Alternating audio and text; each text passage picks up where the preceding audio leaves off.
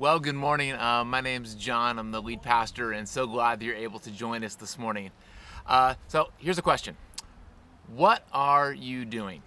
Uh, and here's what I mean this will take a little bit of interaction. Feel free to interact in the chat if you would like.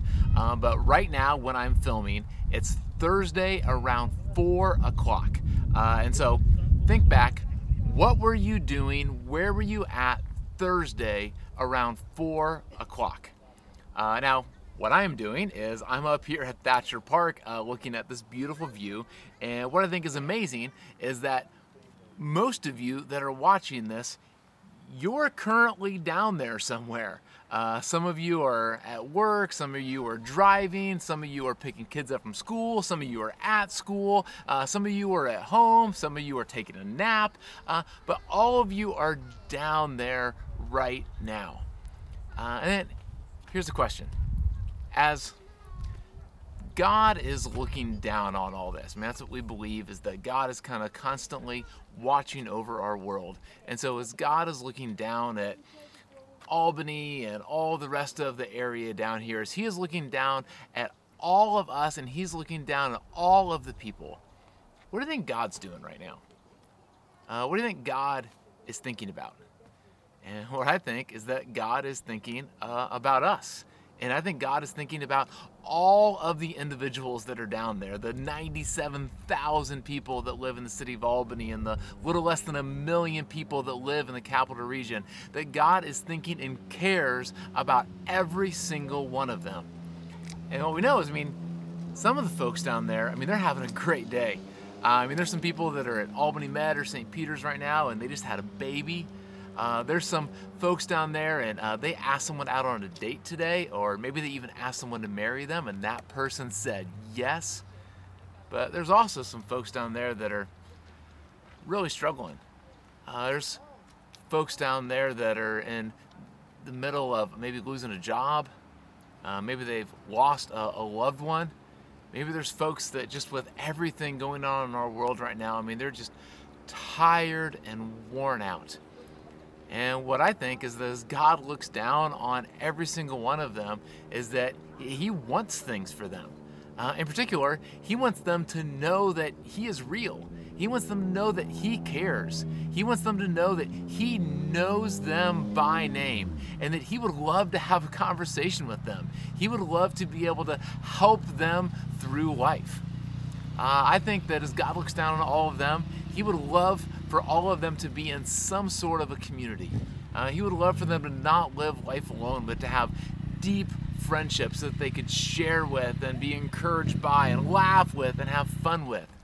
And he wants every single one of them to know that he has a plan for them, that he has created them uniquely and given them uh, talents and gifts, and that he can use them to make a big difference in the world. And so the question is, is how are most people down there going to hear that? Uh, how are most people going to discover that there is a God and that it's real and that there really was a guy, Jesus, who lived 2,000 years ago and that he really did rise from the dead and that he really has amazing things to say? How are they going to get intertwined in deeper and better relationships? How are they going to find ways to make a bigger impact in their community? And what we believe is that the answer is us. The answer is the church. Because we believe that church is not a, building, it's not an organization, but it's a group of people who we ourselves are trying to love Jesus, each other in the world, and we are constantly trying to invite other people to love Jesus, each other in the world too. And what I think is that a lot of us, when we hear that, we, we like the idea, but there's something about that, especially the idea of like talking to other people about Jesus, about inviting other people to church, about sharing our faith that seems very scary and seems very daunting. Uh, because we're not sure what to say, we're not sure what to do, and we're so busy in life, we're not sure how we can possibly fit it all in. And where I think this is uh, especially true is uh, last week we talked about 1 Corinthians chapter 9, and uh, we've been looking at this letter, uh, 1 Corinthians, for the last couple months now. And uh, last week in 1 Corinthians chapter 9, Paul made this big deal about how he has made his whole life about telling other people uh, about Jesus. Uh, here's what we looked at uh, last week. Uh, he says everyone who competes in the games, he's talking about this uh, big kind of athletic competition that would happen in Corinth 2,000 years ago, they do it to get a crown that will not last. But we do it to get a crown that will last forever. Therefore, I do not run like someone running aimlessly. I do not fight like a boxer beating the air. No, I strike a blow to my body and I make it my slave, so that after I have preached to others, I will not be disqualified to win the prize. And we said that the prize that Paul is going for is to make sure as many people as possible can know who Jesus is. And I think it's easy for a lot of us to read that and like, well, that's great for you, Paul. Yeah, you, you go beat your body. You go win that prize. You know, you go discipline yourself, you know, and go all out in your life to be able to, you know, tell other people about Jesus. But like I have other stuff going on in life. Like I got I got a job to go to. Uh, I got kids to get to school. Uh, I have groceries I gotta buy. Like I got real life situations. Like I can't just spend my whole life like focusing on church and Jesus and telling other people about God. And I think that's a an easy mistake that a lot of times we make when it comes to spiritual matters, is that we we, divide. Uh, we, we, separate. We, we kind of put say like, all right, here's the parts of my life that are like the the, the church spiritual parts. Uh, here's the you know I go to church and you know I watch online. Uh, here's my community group. Here's the time I read my Bible and like that's the part that's like specified Jesus. But then there's these other parts of life, I mean, that I, I gotta do too. You know, I, I, gotta work, I gotta go to school. There's things that I just wanna do. I wanna go to the gym, I wanna work out, uh, I have hobbies I wanna do, and all this other stuff. And the message regularly of the Bible is not just forget about all that other kind of stuff, but it's that God wants to make our whole lives integrated, that He wants to make our whole lives spiritual, that He wants to bring what we're learning about Jesus in to all these other places in life. Uh, where I think we uh, especially see this. So, kind of where do we get, you know, where Paul got his marching orders for this big idea that we're supposed to tell other people about Jesus is what we often call the Great Commission. Uh, there's two big commandments that uh, uh, we uh, that Jesus said that we say are the great ones, and everything Jesus said was great, but there's one that we call the Great Commandment, where Jesus said that we're supposed to love God, love people, that that's what the whole thing is about. And the other is the Great uh, Commission. Uh, and here's what the Great Commission says in Matthew uh, chapter 25. It says, Therefore, go and make disciples of all nations, baptizing them in the name of the Father, Son, and the Holy Spirit. And what I think we often hear in that is we see that word go and we think, well, that means I gotta that means I gotta go. Uh, that means I gotta leave where I'm at and I gotta go somewhere else. Uh, that means I gotta stop what I'm doing and I gotta start doing something else. And maybe that is true. Uh, maybe we need to stop spending so much time at work. Maybe we need to stop spending so much time on social media. Uh, maybe there's some things in our life that maybe really aren't all that helpful for us that we need to refocus and go in a different direction. But a better translation of what Jesus said in the Great Commission is not go and, and leave, it's as you go. Like, as you're going to work, tell other people about Jesus as you are dropping your kids off at school, as you are going about your normal, everyday things, I want you to use those as an opportunity to tell other people about Jesus. And that's actually what we see in the life of Paul. Is Paul was 100% focused on telling other people about Jesus, but he also did a lot of other things in his life. Uh, he had a job. Uh, he, he was a tent maker, and so he spent a lot of his day making tents. But while he was making tents, he wasn't just making tents. He used that time to be able to do what his whole life was about about telling other people about Jesus. Uh, he traveled a lot. He, he, was on ships, spent a lot of time walking, and he used that time. Uh, he sometimes got his life very interrupted, and he would find himself in jail or in other situations, and he would even use those times as an opportunity to tell other people about Jesus. And so I think one of the things that God sees when He looks down at our city is He sees all of us. and we're all just kind of divided amongst all these different houses and streets and neighborhoods and places of work and schools. And He strategically placed us all over the place. And that's His plan of how He wants to spread. Is that God, you're not just in your in your neighborhood just because it was like a good place to live.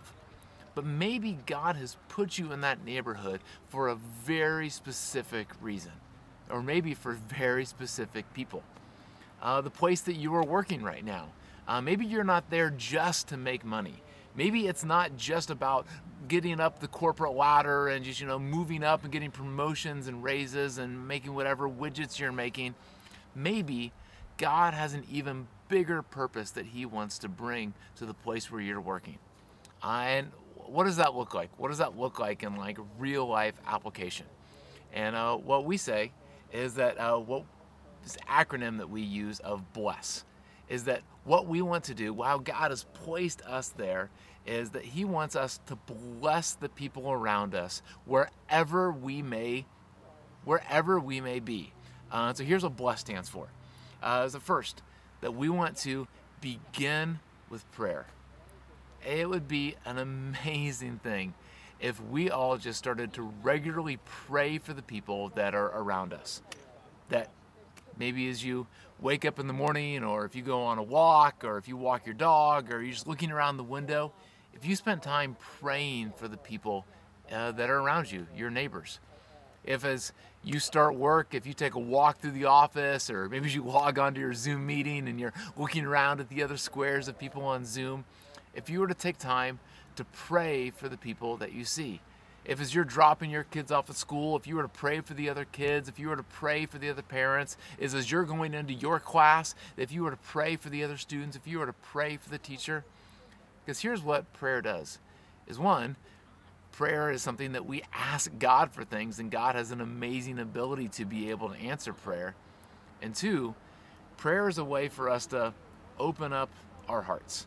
Because I don't know about you, but I can spend a lot of my day just tunnel vision focused on just like my own little world.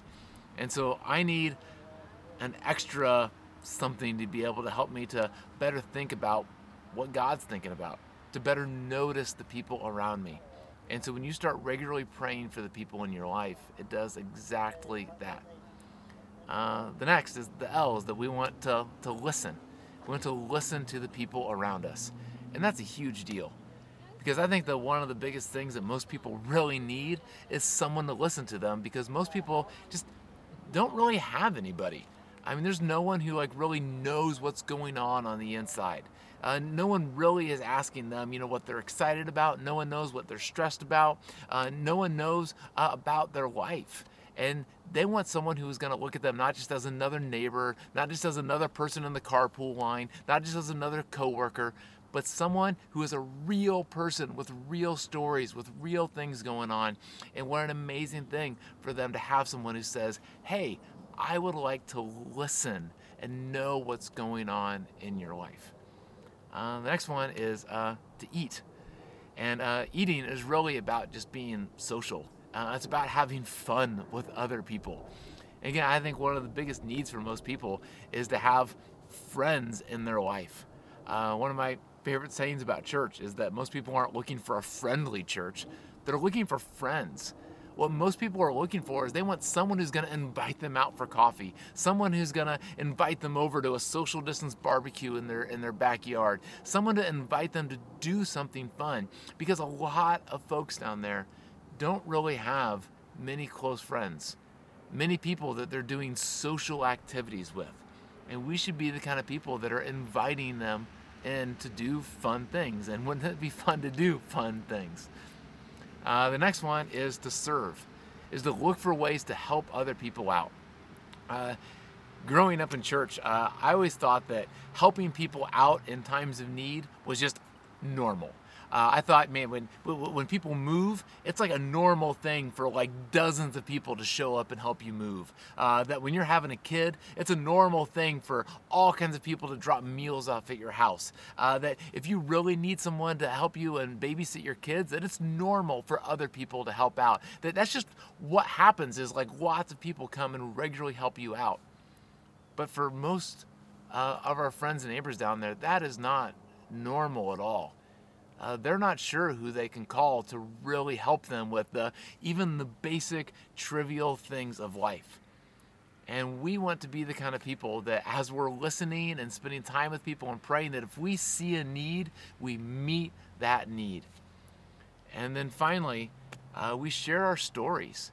And this isn't like some weird, awkward conversation of like, okay, so, you know, I've been listening to you and we've been eating and like, now's the time for me to like officially tell you about Jesus. It's just that we're always looking for opportunities to share what's actually going on in our life too. And hopefully, you're learning things by being a part of online church. Talk about those things, share them. Hopefully, God is doing something good in your life and that your life is changing. Talk about those things. Hopefully, you are developing deeper relationships. Talk about that. Maybe you're making a bigger impact in the world and you've started to volunteer and serve. Talk about that. Talk about the real ways in which God is intersecting with your life and just share those stories, and it will make a huge difference. And that should be, again, a normal part of our life. That whatever you're doing right now, I bet there's a possibility that some of you, with whatever else you're doing, could also be praying. Uh, maybe with whatever else you're doing, you could be more intently listening to the other people around you. Maybe with whatever you're doing right now, you could be using this as an opportunity to invite someone to do something social and fun. Uh, maybe you could use this as an opportunity to see a need and to help it. Uh, or maybe with whatever you're doing, you're in a conversation right now and you could intentionally find a way to talk about the things that God is doing in our life and more integrate God into your real life conversations. And the reason why we do all this, and the reason why Paul was so adamant that I'm going to focus my life on this, is because he believed, and we believe, that this is all real. That what's true of everyone down there is there really is a God who loves them so much that he sent his son 2,000 years ago to have a real relationship with every single one of us. And that that son, Jesus, died for us on the cross to forgive us of our sins and to give us a life everlasting. And everyone down there needs to know. And he wants to use us as we are living in our neighborhoods as we are going to work, as we are driving, as we are going to the gym, as we are a part of craft club, as we are just going about our normal life, God wants to use you and He wants to use me. So let's take communion together to remember how much God loves us and how much God loves everyone and how He wants to use us.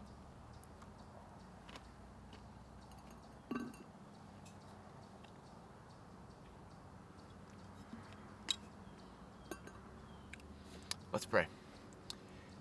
Jesus, thank you so much for the way in which you choose to use us to do such a big thing of helping to influence and change the world and to change individuals. Change us from the inside out. Help us to share those stories with the others around us. So you may pray. Amen. Uh, we love you guys. Have a great week.